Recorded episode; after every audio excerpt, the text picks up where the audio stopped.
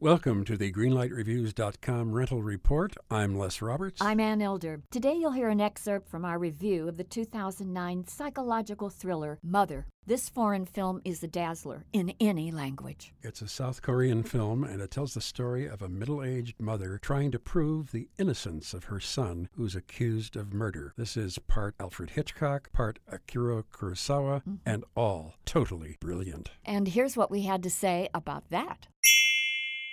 This mother in this film does whatever it takes to keep her son safe, including making some catastrophic decisions that will have life changing consequences. That's where the suspense begins when we see Mother. Because, you know, you look at her, she is a middle aged woman. She is obviously poor. And time after time after time, doors get slammed in her face. Well, the authorities don't listen to her. The authorities are very happy that they have a suspect that they want to nail this crime onto. Exactly right. And she feels so alone. Mm-hmm. And boy, did the filmmaker impart to us that lonely feeling. They give every character so much attention. For me, Mother rates a really bold, creative, fabulous green light. I'm giving it a green light as well. I think that everybody who's really interested in serious filmmaking should go and see this. So, two green lights for Mother.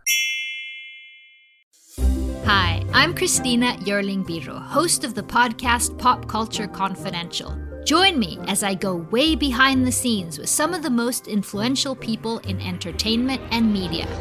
Hear actors such as Succession's Brian Cox talk about his favorite characters to play. There always has to be a mystery. The audience have to be in a situation where they want to know what's going on. Meet studio execs like Pixar chief Pete Docter and learn his secret on how he makes us cry. Emotion is our first language. And so many others who are defining popular culture, from Obama speechwriter David Litt to Top Chef host Padma Lakshmi. We don't often think about food politically, or we don't want to, but it really is.